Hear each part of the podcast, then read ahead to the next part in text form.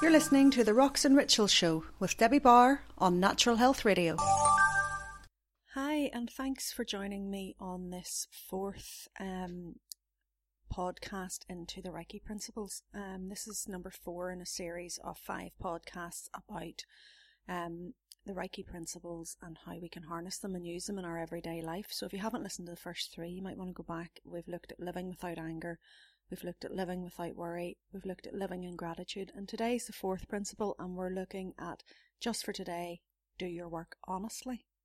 Now, this one often causes a bit of confusion or misunderstanding, and there's loads of different translations for it. And I think it's because we all have various ideas of what work actually means. Okay, some of the other translations are, do your work diligently, I can't even speak today, do your work diligently, or work hard. So, was Usui telling us to be slaves to the grind? I don't think so, but quite often people will take that interpretation from it. Whenever you hear the word work, what springs to mind for you? Is it your paid employment? Or is it everyday tasks or chores? Is it a positive mental picture of work? Or is it something that makes you feel a bit sick and fills you with dread? Depending on how you view the concept of work, you will then have a different reaction to this particular principle. Just for today, do your work honestly.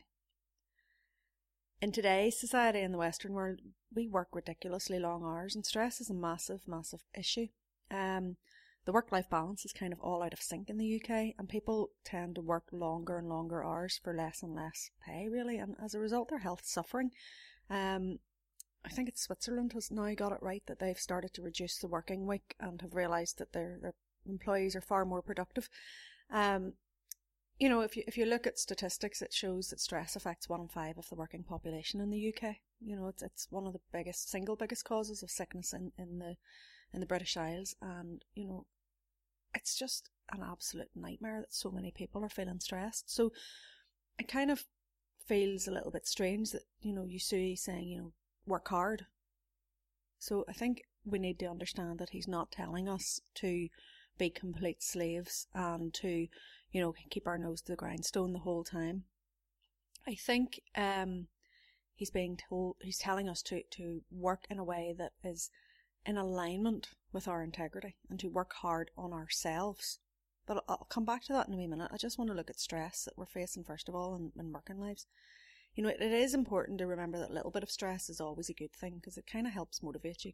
If you had no stress, you wouldn't do anything, really. You need a little bit of stress, a little bit of adrenaline sometimes to actually get things done.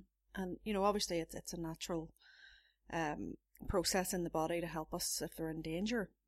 Some people do find that they can turn their stress to their advantage, and that's the way to manage it rather than let it overwhelm you. And some people therefore thrive with a little bit of stress, pushes them forward, helps them climb to new heights. You know, and people who can do that obviously have a coping mechanism where they manage their stress. Other people don't necessarily find it so easy and become overwhelmed and start to display signs and symptoms of chronic stress, and they sink rather than swim. And that's when it becomes a problem. Okay, if you're managing your stress and you're on top of your game, then that's fine, so long as it's not impacting your health. There is a stress line.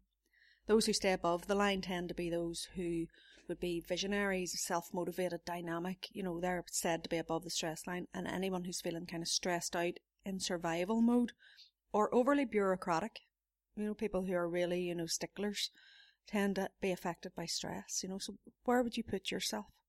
You know, look at your life and your work and your work-life balance. You know, where would you rate your stress? Would you say you were swimming, or are you sinking? Are you above the line? The attitude is really the key to the question. You know, do you work willingly and with a good heart? Or when you go to work, is it a bit of a reluctant thing and you feel you have to and you've no choice, and you're, you know, it's like drudgery having to go to work? And do you value your work? You know, how do you feel about what it is that you do every day? What is your role? You know, what drives and motivates you? What gets you out of bed in the morning? What makes you do it? You know, what are your ambitions? What are your dreams? It's when you start to dig into these questions, you begin to question your life purpose. And this is what I think Usui was getting at with this principle. Because Reiki sparks change. It always does. You can't go through a Reiki journey without changing in some way. And that's the whole point of it, because it brings about healing as a result of changes you make. Change is good. It helps you to grow and develop, and that's what Reiki is really all about, making mindful changes towards healing your life and living on purpose. And when I say living on purpose, I mean that you're actually excited to get up every day and live your life, that you have a purpose to your existence, that you know what you're doing. You don't always know, but you have an excitement almost about being alive.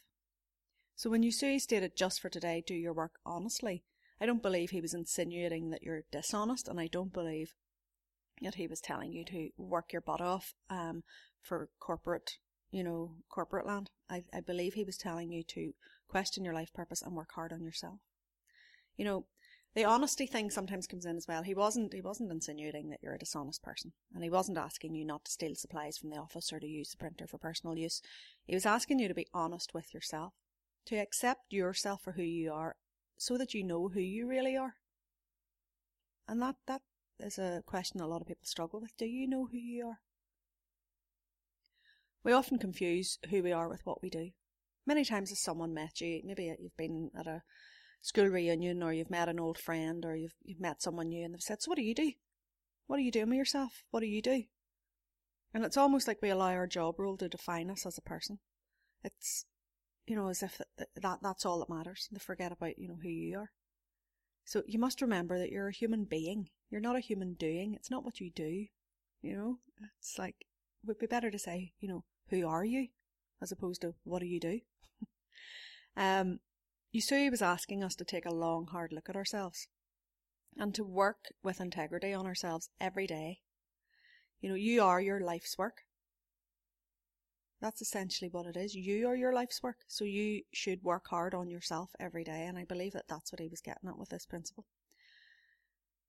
As you work with healing energy and Reiki, you might find that, your existing paid employment, maybe your 9-to-5 no longer feels right for you or doesn't ethically match with what place you're going, and it's no longer in alignment with who you are. And that's basically what happened to me. When I first got into Reiki, I always got really stuck with this principle because I was working in a pretty stressful IT job. I was a manager for a local company, and the stress and the pressure felt really out of alignment with who I was becoming.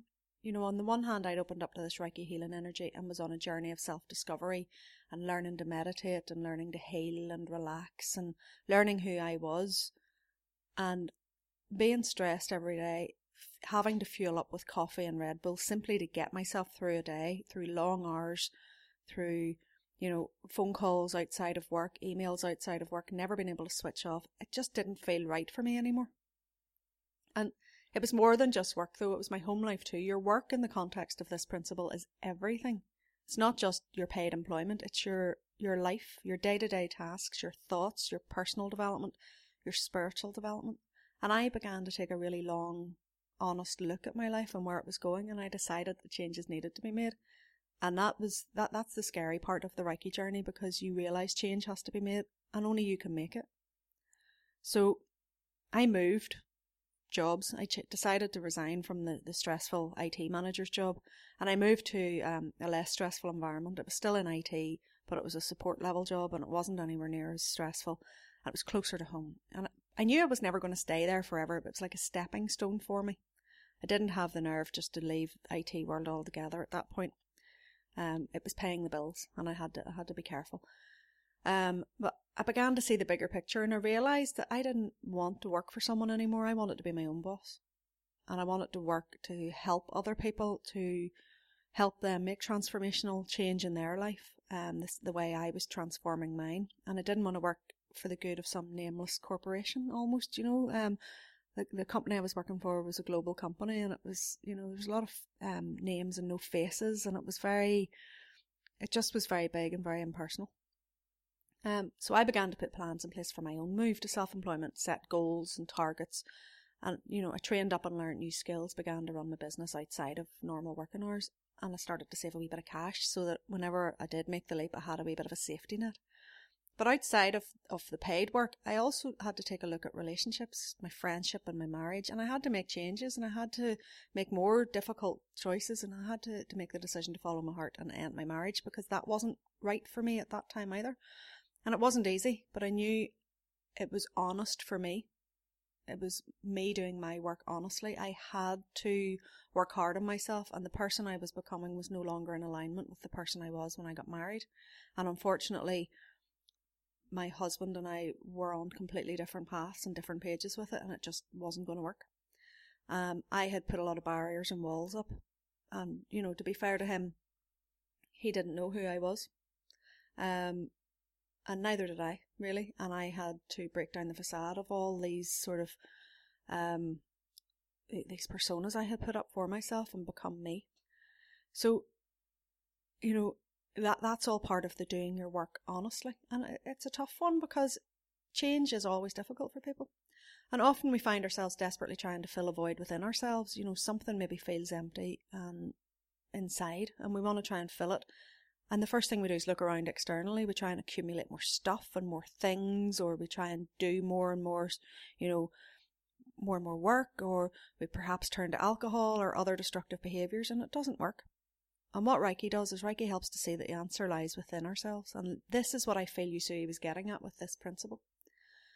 The work he refers to is your personal journey through life. You are essentially a spiritual being having a human experience. Your journey is unique to you, and I think that Usui was asking us to work hard on ourselves and on that journey. So, how do you actually do that? How do you work hard on yourself? You know, you can't just walk out of your job and go, yeah, I'm not doing this anymore. I'm being honest, see you. You have to still pay the bills. You have to still manage your physical life. But you have to do it in a way that is in alignment with your values. So it's a good idea to actually identify what your values are. You know, what is important to you. And, you know, there's other things you can do as well. Perhaps you would decide maybe to start learning Reiki for yourself. You know, the Reiki principles and the meditation certainly help you to start this ball rolling and help with the process of self-development and healing. You might also want to sort of, you know, read up some inspirational books or self-help books. There's loads of them out there nowadays. The secret with them, though, is to actually put into practice what you read and not just read about it. The temptation is to just read and, you know, hope that you're going to sort of change your life just by reading about it. You have to actually physically make the changes. I could have sat and chanted just for today, I'll do my work honestly, till I was blue in the face. But I knew that I had to leave the stressful job and I had to walk away from the marriage in order to do my work honestly. You know, so I had to make changes, and it's never going to be easy. Other things that help while you're going through the process are taking up mindful or meditation practices like yoga, Tai Chi, Qigong. You know, those sort of mindful movements are very helpful. Personally, I've grown and improved. I attend a regular Qigong and Tai Chi class every week and do that alongside my Reiki practice. And it really helps, you know, just helps to get the energy moving. And getting outside in nature, you know, is fabulous as well to help you get to grips and to ground your spiritual development. You know, being in tune with nature helps you connect and feel really grounded in this life.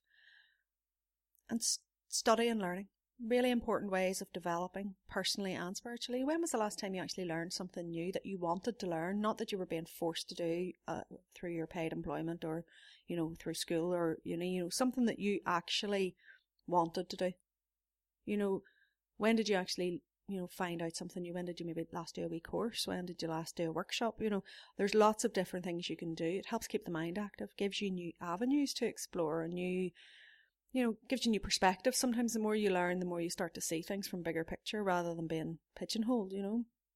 There's so many free online resources out there that money can't even be an excuse not to learn new things. You know, there's free online courses.